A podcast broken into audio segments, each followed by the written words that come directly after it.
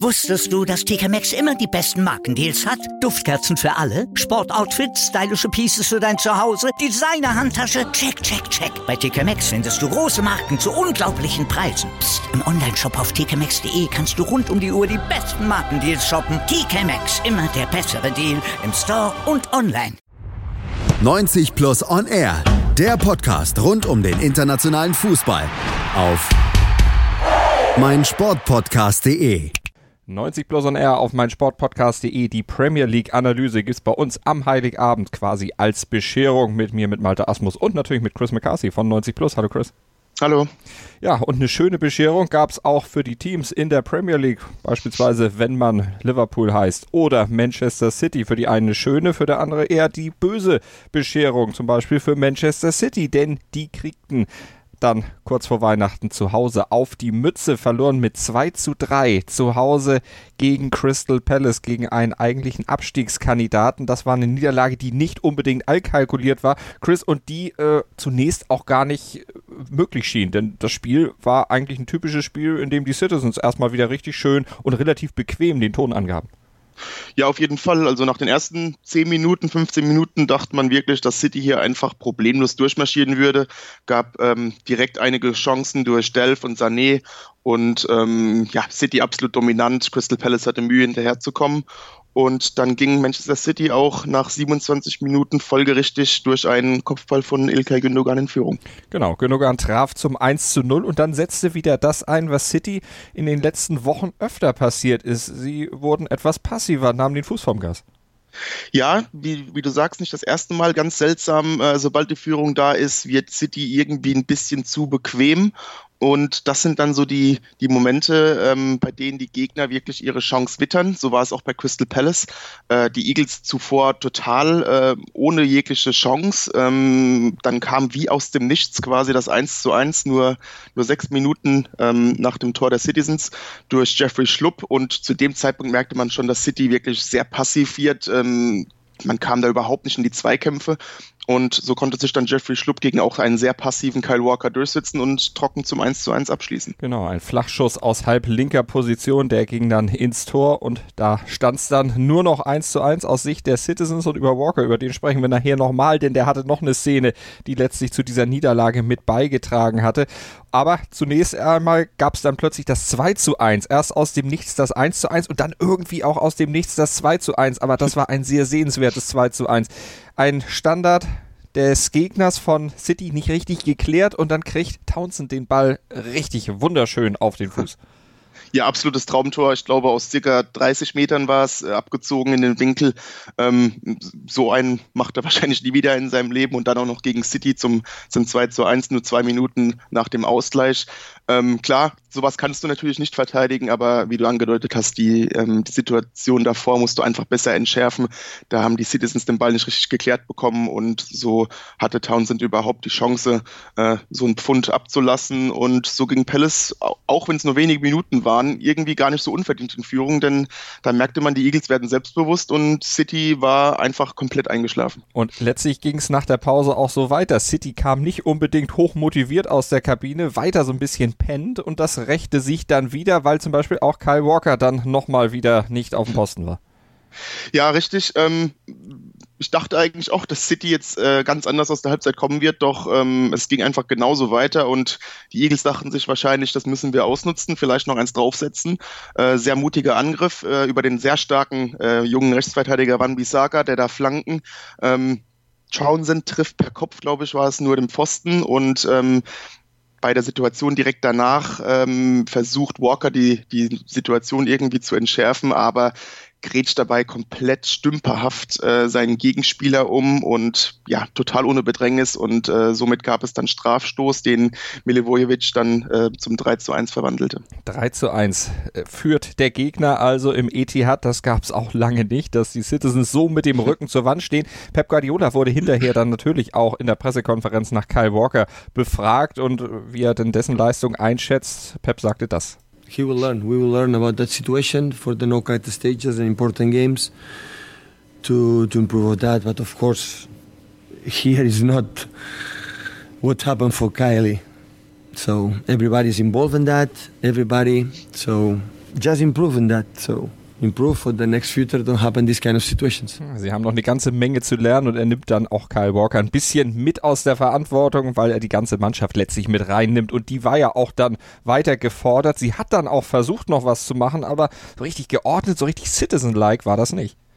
Nee, überhaupt nicht. Ähm, klar, der, der eingewechselte De Bruyne, der strahlte noch ein bisschen Kontrolle aus, aber es war ganz ungewohnt für Manchester City, für eine Guardiola 11, dass die Angriffsbemühungen so kopflos waren. Also man, man sah, dass die, dass die Jungs das probierten, äh, wieder ins Spiel zu kommen, aber wie gesagt, die, die Angriffe, das war überhaupt nicht durchdacht. Es gab hohe Bälle in den Strafraum, es gab Weitschüsse. Ähm, der eine oder andere davon war auch etwas gefährlich, aber diese, diesen Kombinationsfußball, den City so prägt, den, den konnten wir da überhaupt nicht erkennen. Und man muss auch fairerweise sagen, das lag auch an Crystal Palace.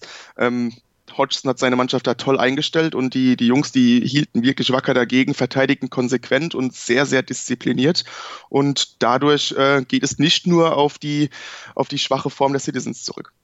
Und die Citizens insgesamt in dieser Saison ist das noch nicht diese Dominanz, die sie auch sonst ausstrahlten. Das war dann öfter zu sehen. Jetzt ist es dann auch mal richtig in die Hose gegangen. Wie würdest du es insgesamt jetzt für ihre Ambitionen einschätzen? Wir kommen ja gleich zu Liverpool, können jetzt aber schon mal sagen, vier Punkte liegt man jetzt hinter Liverpool. Am 3. Januar ist ja dann das direkte Aufeinandertreffen. Das ist jetzt äh, natürlich keine super Voraussetzung für Manchester City. Es kommen ja auch noch dazwischen noch Spiele. Also da kann sich ja noch ein bisschen was ändern. Aber aktuell Momentum bei City ja, das, du hast absolut recht. Ähm, City macht einem so ein bisschen Sorgen, gar keine Frage. Ähm, wir haben ja auch schon die letzten Wochen immer wieder darüber gesprochen, dass man eben äh, trotz der Resultate gar nicht so überragend aussah zwischendurch und immer wieder ähm, ja mit der Konstanz und ähm, vor allem mit der Konzentration über 90 Minuten zu kämpfen hatte.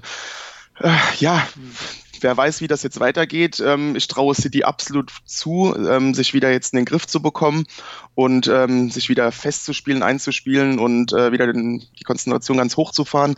Ist, der Bräune kommt ja jetzt auch noch wieder in die Startelf zurück allmählich. Ähm, ich würde City natürlich auf keinen Fall abschreiben, aber es macht natürlich etwas Sorgen, denn ich muss wirklich sagen, im, im, nach dem Jahr letzte Saison hätte ich nicht gedacht, dass City in diesen Bereichen äh, aktuell so Probleme hätte. Dann gucken wir auf Liverpool, die, die natürlich davon auch profitiert haben, dass die Citizens verloren haben. Die haben nämlich wieder vorgelegt. Freitagabend bereits in Wolverhampton 2 zu 0 gewonnen. In einem Spiel, das aber auch nicht zunächst so gut für Liverpool lief. Wolverhampton hat wirklich stark angefangen. Ja, super Anfangsphase der Wolves und wir haben ja schon öfter über Wolves gesprochen, dass das ein wirklich unangenehmer Gegner ist, weil sie spielerisch wirklich sehr, sehr stark sind. Aber ähm, die Wolves hatten das gleiche Problem wie schon über die gesamte äh, Spielzeit zuvor. Ähm, trotz guter Chancen, die man sich herausspielte, ähm, war man sehr verschwenderisch vor dem Tor. Ähm, das Pressing der Wolves war sehr effektiv. Liverpool hatte damit große Probleme. Ähm, dadurch wurden einige Chancen eingeleitet. Fabinho sah einmal schlecht aus, Alisson ließ einmal gefährlich abprallen, aber wie gesagt, ähm, Wolverhampton bekam es nicht hin, in den ersten 15 Minuten ähm, das in Tore umzuwandeln. Und das rächt sich dann natürlich, wenn du auf eine Mannschaft triffst, die auch über so individuelle, starke Spieler verfügst, wie zum Beispiel Mo Salah, der hat dann zugeschlagen, war irgendwie ein Geistesblitz der Reds, ein Freistoß sehr schnell ausgeführt und dann ist Salah natürlich auch momentan in einer Form, wo er dann solche Vorlagen auch letztlich verwendet, äh, verhandelt. Ja, auf jeden Fall. Ähm, wirklich absoluter Geistesblitz. Ähm, Wolverhampton wird sich sehr ärgern, dass man so in Rückstand ging. Ähm, Liverpool führt den Freistoß, wie gesagt, blitzschnell aus und Fabinho setzt sich dann da herrlich durch und bringt den Ball in die Mitte und Salah wieder mit einem äh, sehenswerten Abschluss äh, eiskalt verwandelt zum 1 zu 0. Und ja, das macht dann eben diese individuelle Klasse aus, wie du sagst, dass man dann einfach auch äh, da zur Stelle ist. Und das zeichnet auch Liverpool in dieser Saison aus, dass man immer wieder äh, so eiskalt zuschlägt und äh, mit solchen Situationen seinen Gegner wirklich so ein bisschen überrumpelt. Mhm. Aber die Wolves zeichnet eben das aus, was du von der Anfangsphase schon erklärt hast. Die waren jetzt dann erstmal natürlich geschockt durch diesen Gegentreffer quasi aus dem Nichts, aber haben dann wieder letztlich da angeknüpft, wo sie am Anfang äh, ja, mit gestartet haben. Nur leider aus ihrer Sicht dann dann auch damit, dass sie eben dann diese Chancen einfach zu sehr verschwendet haben. Genau, richtig. Ähm, Wolverhampton zeichnet zwei Sachen aus. Nicht nur das Spielerische, sondern auch ähm, die Mannschaft hat einen tollen Charakter. Ähm, das ist auch die, die Arbeit des Trainers und man, man fand relativ schnell wieder zurück, äh, wollte sich wehren, aber wie gesagt, ähm, ja, der, die letzte Präzision in den Angriffen fehlte dann, die letzte Konzentration auch. Und man muss natürlich dazu sagen, dass Liverpool auch ähm, hier ein Tick abgezockter ist als in den letzten Jahren. Ein Tick ist gut, man wirkt sehr souverän. Äh, da hinten hat man jetzt ein wahres Bollwerk und trotz des ein oder anderen Fehlers, der weiterhin äh, vorhanden war, wurde man nicht bestraft und das lag, wie gesagt, aus, äh, an beiden Sachen. Zum einen, wie gesagt, Wolverhampton zu verschwenderisch und mhm. zum anderen, dass Liverpool hinten einfach äh, deutlich besser aufgestellt ist und diese ganz großen Top-Chancen nicht zustande kamen. Und hinten blieben sie dann natürlich auch in der zweiten Hälfte weiter gut aufgestellt. Virgil van Dijk, den muss man da natürlich hervorheben und den muss man auch deshalb hervorheben, weil der nicht nur hinten abräumte, sondern dann auch vorne in der 68. Minute parat stand, als Mo Salah ihn schön bediente. Ja, hervorragende Vorlage, muss man an der Stelle auch mal sagen. Ähm, toll in Szene gesetzt von Salah und Van Dijk. Ähm, da konnte man erkennen, dass er auch nicht der typische Innenverteidiger ist. Der hat eine, eine tolle Technik für einen Verteidiger und äh, verwandelte da zum 2-0 wirklich in, in, der Manier eines Topstürmers.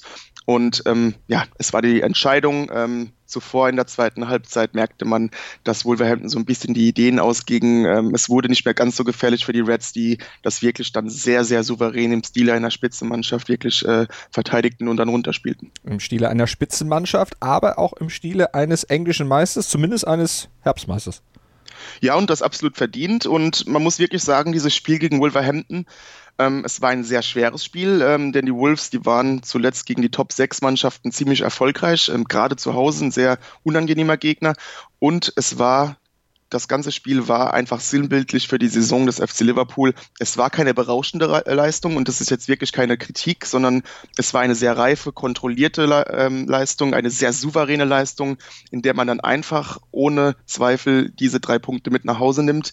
Und ähm, es zeichnet einfach die Reds in der aktuellen Spielzeit aus und das macht sie auch so gefährlich äh, für den weiteren Saisonverlauf. Nun wissen wir aber ja, der Weihnachtsmann ist kein Osterhase. Das hat Uli Hoeneß ja vor ein paar Jahren mal erklärt. Deshalb nochmal Ball natürlich flach halten. Ich denke, Jürgen Klopp mit seinen Jungs wird das auch machen und dann weiter in Richtung Saisonende schielen, aber das alles Schritt für Schritt. Apropos Weihnachtsmann, apropos Osterhase, bei Manchester United fallen oder fielen am Wochenende offensichtlich Weihnachten und Ostern quasi auf einen Tag, denn nach der Trennung von José Mourinho hat ja jetzt Ole Gunnar Solskjaer übernommen, der Bayern-Schreck, der Killer mit dem Babyface, so wurde er vor knapp 20 Jahren dann getauft und der ist jetzt auch auf der Trainerbank aktiv. Immer noch ein bisschen Babyface, aber offensichtlich hat er die Mannschaft rumgerissen, denn bei Cardiff, gut, da kann man gewinnen, aber man kann auch hoch gewinnen, wie die United-Jungs das eben am Wochenende bewiesen haben, mit 5 zu 1. Eine ungewohnte Torflut für United. Ja, das äh, torreichste Spiel, beziehungsweise die meisten Tore für United seit 2013. Und das war auch kein Zufall. Und ich will jetzt gar nicht ähm, zu sehr äh, die Leistung Solskias irgendwie schmälern, aber ich hatte das Gefühl, dass die Hauptsache einfach war, dass nicht Mourinho an der Seitenlinie stand. Und das ist auch gar nicht so die krasse Kritik an Mourinho selbst, sondern die Mannschaft wirkte einfach dermaßen losgelöst von dieser ganzen Negativität der letzten Monate, von dieser Tristesse ähm, auf und abseits des Platzes. Und man ging absolut befreit in das Spiel und United zum ersten Mal seit einer gefühlten Ewigkeit ähm, ging richtig positiv ins Spiel. Jede Situation war positiv. Bei jeder Situation versuchte man irgendwie etwas nach vorne zu bewirken. Also wirklich dieses Oldschool Manchester United, dieses torhungrige Manchester United. Und man muss wirklich sagen, das haben wir so schon lange nicht mehr erlebt. Und da ist es auch sekundär, dass es nur Cardiff war. Denn man merkt ja eine komplette Veränderung ähm, bezüglich der Einstellung der Mannschaft. Auch bei Leistungsträgern, die unter Mourinho dann eben doch manchmal einen kleinen Haker hatte. Paul Pogba muss man da wahrscheinlich nennen, der jetzt ja auch mit Mourinho dann auch die Pfeife so ein bisschen in Brand hatte, ja auch als Kapitän abgesetzt wurde. Aber auch der brillierte jetzt. Äh, No-Look-Pässe, das sind auch was, was man bei, bei Mourinho oder unter Mourinho dann von ihm sehr selten gesehen hat.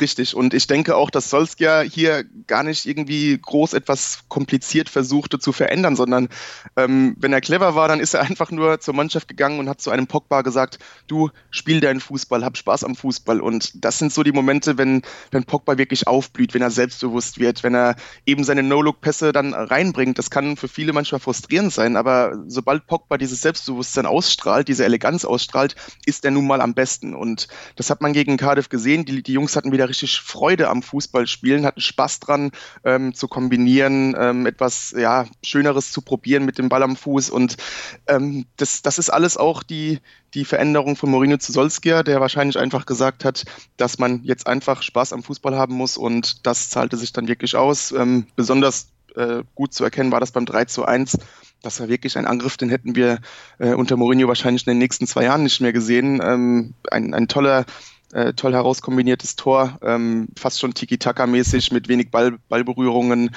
Auch Pogba war da wieder involviert, Martial schließt ab und ähm, ich denke wirklich, dass wenn, wenn es so weitergeht, ähm, klar, United wird aufgrund einiger Defizit, äh, Defizite wahrscheinlich das eine oder andere Spiel verlieren und ein paar Gegentore kassieren, aber ich denke, in der Offensive werden wir einen ganz großen Unterschied spüren in den nächsten Wochen. Also mal gucken, das Torverhältnis auf jeden Fall jetzt mal wieder positiv geworden. Dadurch 34-30 plus 4, also für Manchester United bei 29 Punkten stehen sie weiter auf Platz 6 hinter Arsenal und zu denen kommen wir gleich, wenn wir die 90 Plus Awards verteilen. Da geht es auch so ein bisschen um Freude am Fußball nach einer kurzen Pause hier bei 90 Plus und R der Premier League Analyse an Heiligabend. Wusstest du, dass TK Maxx immer die besten Markendeals hat? Duftkerzen für alle, Sportoutfits, stylische Pieces für dein Zuhause, Designer-Handtasche, check, check, check. Bei TK Maxx findest du große Marken zu unglaublichen Preisen. Psst. im Onlineshop auf tkmaxx.de kannst du rund um die Uhr die besten Markendeals shoppen. TK Maxx, immer der bessere Deal im Store und online. Hören, was andere denken. Auf meinsportpodcast.de wir klingen nicht nur gut, wenn wir direkt am Spielfeldrand stehen. Die Adler Mannheim bleiben der Tabellenführer in der deutschen Eishockeyliga. Oder direkt von der Schanze berichten. Wir haben einen spannenden ersten Durchgang gesehen. Bei den Springern Kamil Stoch führt vor Ziel in Bartol. Wir sehen dabei auch noch gut aus. Borgia Sauerland ist offizieller Ausstatter von meinsportpodcast.de. Borgia Sauerland. Berufsbekleidung, Arbeitsschutz und mehr auf borgia-sauerland.de. 90 Plus on Air auf meinsportpodcast.de und jetzt legen wir die 90 Plus Awards hier unter den Tannenbaum bei uns in unserer Premier League Analyse. Chris, wir kommen zunächst zum Windmühlen Award und den kriegt ausgerechnet Mesut Özil. Das musst du ein bisschen erklären. Ja, da muss ich einen, einen Tick ausholen. Ähm, wir haben ja in den letzten Wochen äh, mitbekommen, dass Mesut Özil so ein bisschen auf dem Abstellgleis bei Una Emery angekommen ist. Ähm, fand ein bisschen schwer in die Saison, dann sah es auf einmal wieder gut aus und dann als diese intensiven Partien, wo es äh, sehr körperlich zur Sache ging, ähm, wo viel Laufarbeit gefragt war, wo viel Arbeit gegen den Ball gefragt war, also all diese Sachen, die jetzt nicht wirklich die, die Stärken eines Mesut Özils sind, ähm, als das gefordert war, war Özil auf der Bank gegen Bournemouth 90 Minuten. Dann stand das intensive Derby gegen Tottenham an und ähm, es war schon so aus der Gerüchteküche zu vernehmen, dass da auch Özil wieder nicht in der Startelf stehen würde. Und dann kam auch noch diese berühmt-berüchtigte Rückenverletzung dazu. Ähm, will jetzt gar nicht kommentieren, ob diese Verletzung existierte oder nicht. Fakt ist, dass er die nächsten Spiele auch nicht auftrat. Und dann folgte ein desolater Auftritt gegen Southampton Özils, als er eingewechselt wurde und wirklich ähm, sehr lethargisch wirkte. Also auch diese, diese ganzen Klischees, ähm, die man ihm immer wieder ankreidete, auch tatsächlich erfüllte, denn äh, es war wirklich eine furchtbare Körpersprache von ihm. Und jetzt gegen Burnley stand er plötzlich wieder in der Startelf. Ähm, paar Tage zuvor im Ligapokal war er aus taktischen Gründen, wie Emery es noch sagte, nicht mal im Kader gegen Tottenham. Und jetzt eben gegen Burnley in der Startelf äh, liegt wahrscheinlich daran, dass Arsenal da ein bisschen mehr Ballkontrolle haben wollte, ein bisschen mehr Kreativität durch den vielen Ballbesitz haben wollte. Und äh, Özil zahlte das dann auch zurück mit guten Leistungen, äh, geniale Momente, zum Beispiel diesen Pre-Assist beim 1-0 durch Aubameyang, als er wirklich mit einem Pass, ähm, ein Pass, den nur sehr wenige Menschen spielen können im Weltfußball, äh, vier Leute stehen lässt. Und da hatte ich so ein bisschen das Gefühl, ähm, dass Emerys Versuche, Özil hier diese Tugenden wach zu rütteln, ähm, irgendwie so ein Kampf gegen Windmühlen ist, denn diese, diese Sachen, dieses Arbeiten gegen den Ball, diese Laufarbeit, diesen Kampf äh, im Fußball, das sind nicht die, die Stärken eines Mesut Özil und die wirst du niemals in ihm herauskitzeln können. Ähm, er ist jetzt 30 Jahre alt, so war Özil noch nie, so wird er nie sein. Und deshalb stellt sich für mich die Frage, erkennt das Emery, langt ihm das, dass Özil einfach nur diese genialen Momente im Spiel hat? Oder ähm, erwartet er auch diese Tugenden von ihm. Jedenfalls wird er sie aus ihm niemals herausbekommen. Und dann ist es natürlich, wenn er zu diesem Schluss kommt, wahrscheinlich, dass dann vielleicht im Winter sogar schon Özil abgegeben wird. Man hat ja immer gehört, eine Ausleihe zum Schleuderpreis, beziehungsweise auch ein Verkauf zum Schleuderpreis soll da im Raum stehen. Aber man weiß immer nicht, wie die, was an den Gerüchten alles dran ist. Ja, also ich denke, es steht zur Debatte. Ähm, die Frage ist, wie gesagt, einfach nur, ähm, was Emery will. Ähm, ich denke, er hat erkannt, was Özil einer Mannschaft bringen kann. Ich denke auch, dass er äh, weiß, was für ein ähm, technisch hochbegabter Spieler Özil ist. Und ähm, ich denke, es geht jetzt nur darum, wollte er durch, diesen, die, durch diese disziplinarischen Aktionen, sage ich jetzt einfach mal, noch mehr aus ihm rausholen, ihn zu einem Spieler machen, den er vielleicht gar nicht ist. Und das Entscheidende wird jetzt sein, was ist sein Schluss daraus? Ähm, gibt er auf? Ähm, langt ihm das nicht, dass Özil diese Tugenden nicht ähm, bringt, die Emery so wichtig sind? Oder gibt er sich damit zufrieden, dass die anderen zehn Akteure diese Tugenden vielleicht etwas mehr beherzigen und Ösel wirklich für die Kreativität, Kreativität zuständig ist? Ich kann es wirklich ganz schwer einschätzen. Ähm, es wäre irgendwie schade drum, denn gerade bei dem Spiel gegen Burnley hat man gesehen, ähm, zu was er in der Lage ist. Und Arsenal tut das auch natürlich gut, diese Kreativität. Da hast du auch einige Spieler, die du in Szene setzen kannst. Also ich kann es überhaupt nicht einschätzen. Ähm, ich weiß jedenfalls, dass Emery was immer er auch aus dieser Situation macht, ähm, sie äh, selbstbewusst durchsetzen wird. Da ist es ihm egal, wie viele Leute verdienen oder was sie gekostet haben oder wie sie heißen. Ähm, er hat einen Plan, den wird er beherzigen, aber ich bin mal gespannt, ob, ob Ösel ein Opfer davon sein wird. Ihr erfahrt es auf jeden Fall dann bei den Kollegen von 90 Plus auf der Website oder hier bei 90 Plus und R auf meinsportpodcast.de. Und jetzt kommen wir zum Schuljungen Award und der geht an Everton. Wir hatten vorhin ja schon Uli Hoeneß mit äh, Weihnachten und Ostern. Jetzt haben wir Franz Beckenbauer, Schülerfußball. Ja, ähm, ich will die, die Leistung der Spurs gar nicht schmälern äh, beim 6 zu 2 bei Everton. Das war natürlich eine, eine tolle Offensivleistung von Tottenham. Ähm, das sah richtig gut aus, aber auf der, auf der anderen Seite müssen wir natürlich über Everton reden, denn ähm, in der Verteidigung, das war schon desolat. Ähm, Abstimmungsprobleme, große Abstände zwischen den Verteidigern, eine unkonstante Verteidigungslinie, dann auch ein überraschend unsicherer Jordan Pickford im Tor. Also Everton verteidigte wirklich, die Mannschaft verteidigte wirklich wie Schuljungen und ähm, das muss Everton Sorgen machen, zumal das auch schon die Probleme bei Watford waren, als Marco Silva damals im Amt war. Man sieht die spielerischen Fortschritte bei Everton, keine Frage, aber diese defensiven Probleme, die muss Silva einfach in den Griff bekommen, denn so einfach wie am Sonntag gegen Everton hatte es Tottenham selten zuvor, ähm, um zum Torabschluss zu kommen. 6 zu 2, dann auch schon wirklich eine richtig, richtige Hausnummer und das zeigt dann eben auch schon, wo bei Everton dann letztlich die Probleme lagen. Wir kommen dann noch zum letzten Award, zum Favoritenschreck Award und der geht natürlich an Jamie Vardy, den Stürmer von Leicester, denn wenn der trifft, dann trifft er gegen Favoriten. Ja, es war eine, man muss wirklich sagen, eine Top-Leistung von Leicester an der Stamford Bridge gegen Chelsea. Ähm, toll verteidigt, toll ähm, zusammengearbeitet, eine gute Mannschaftsleistung. Aber ohne diesen Favoritenschreck hätte man nicht alle drei Punkte mitgenommen, keine Frage. Ähm, Jamie Wade wurde da toll in, in Szene gesetzt von, von Madison, ähm, schloss dann eiskalt zum 1-0 ab und es war auch sein 13. Tor in den letzten 15 Spielen gegen eine Top-6-Mannschaft und deswegen der Favoritenschreck und ähm, Jamie Vardy wieder der entscheidende Mann. Man hatte ein bisschen Zweifel dran, ob er in diesem neuen Kombinationsfußball von, von Poel wirklich so ausgehen, aufgehen würde. Ist ja eigentlich so der Konterstürmer, aber machte ein tolles Spiel und belohnte sich dann auch mit dem 1 0.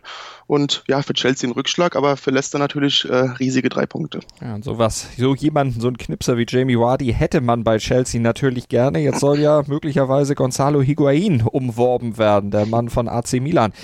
Wie siehst du es? Glaubst du dran? Ähm, ich kann es mir gut vorstellen. Also Morata wurde zwar zuletzt wieder ein bisschen besser, vor ein paar Wochen war das jetzt eher, aber man merkte, trotz der Tore ist er nicht wirklich dieser, dieser eiskalte Knipser, den Chelsea da vorne braucht, um diesen Sarri-Ball wirklich zur Vollendung zu bringen. Also ich glaube, um, um ganz oben mitzuspielen, äh, braucht Chelsea auf jeden Fall einen Top-Stürmer und wenn Higuain verfügbar ist, wäre das natürlich jemand, der wahrscheinlich auf Anhieb ähm, diese Probleme da beseitigen könnte. Jetzt könnte man natürlich nur böse sein. Higuain ist ein Knipser, aber kein Favoritenschreck. um, ja, alte, um alte Vorurteile wieder aufzuwärmen, denn der trifft ja manchmal in den großen Spielen eben nicht. Das ist ja was, was ihm so ein bisschen anhaftet, obwohl das auch nur bedingt selbstverständlich stimmt. Ja, das waren sie, unsere Awards, 90 Plus Awards zum Premier League Spieltag Nummer 18. Wir gucken noch auf die weiteren Ergebnisse auf die Spiele, über die wir jetzt nicht gesprochen haben. Bournemouth schlägt Brighton mit 2 zu 0. Man, äh, Newcastle United und Fulham trennen sich 0 zu 0 und West Ham unterliegt Watford mit 0 zu 2 und Huddersfield verliert zu Hause mit 1 zu 3 gegen Southampton. Southampton ja das neue Team von Ralf Hasenhüttel und den hat man mittlerweile in England jetzt richtig, richtig ins Herz geschlossen, zumindest wenn man es mit Southampton hält, denn der scheint da tatsächlich eine Trendwende bei den Saints bewirkt zu haben und deshalb singt man jetzt auch schon hohe Lieder auf ihn. Weihnachtslieder, Weihnachtsklassiker und wenn ihr in diesem Jahr noch nicht gewampt worden seid, spätestens jetzt werdet ihr es von uns auch in einer etwas abgewandelten Form. Eine ganz kurze Sequenz aus den Feierlichkeiten nach dem Spiel Huddersfield gegen Southampton. Die Fans von Southampton singen für Hasenhüttel.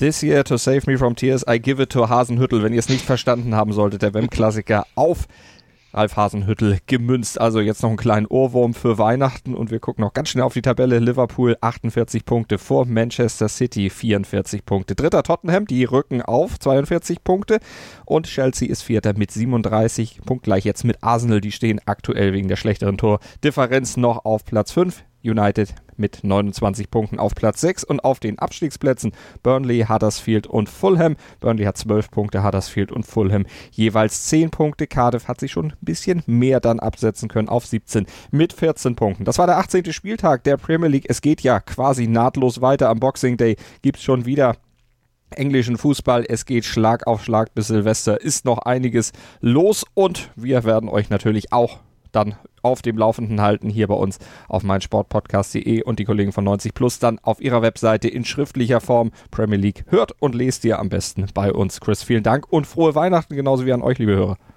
Ebenso, danke. 90 Plus On Air, der Podcast rund um den internationalen Fußball auf meinsportpodcast.de.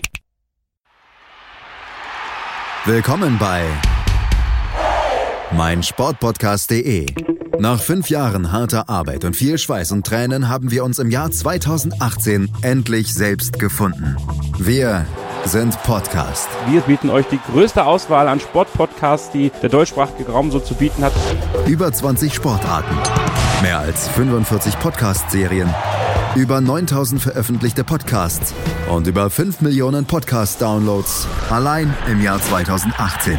Das ist einfach nur Wahnsinn. Gemeinsam mit euch freuen wir uns auf ein spannendes und sportliches 2019. Danke, dass ihr alle dabei seid. Wir sind Podcast. Wir sind meinsportpodcast.de.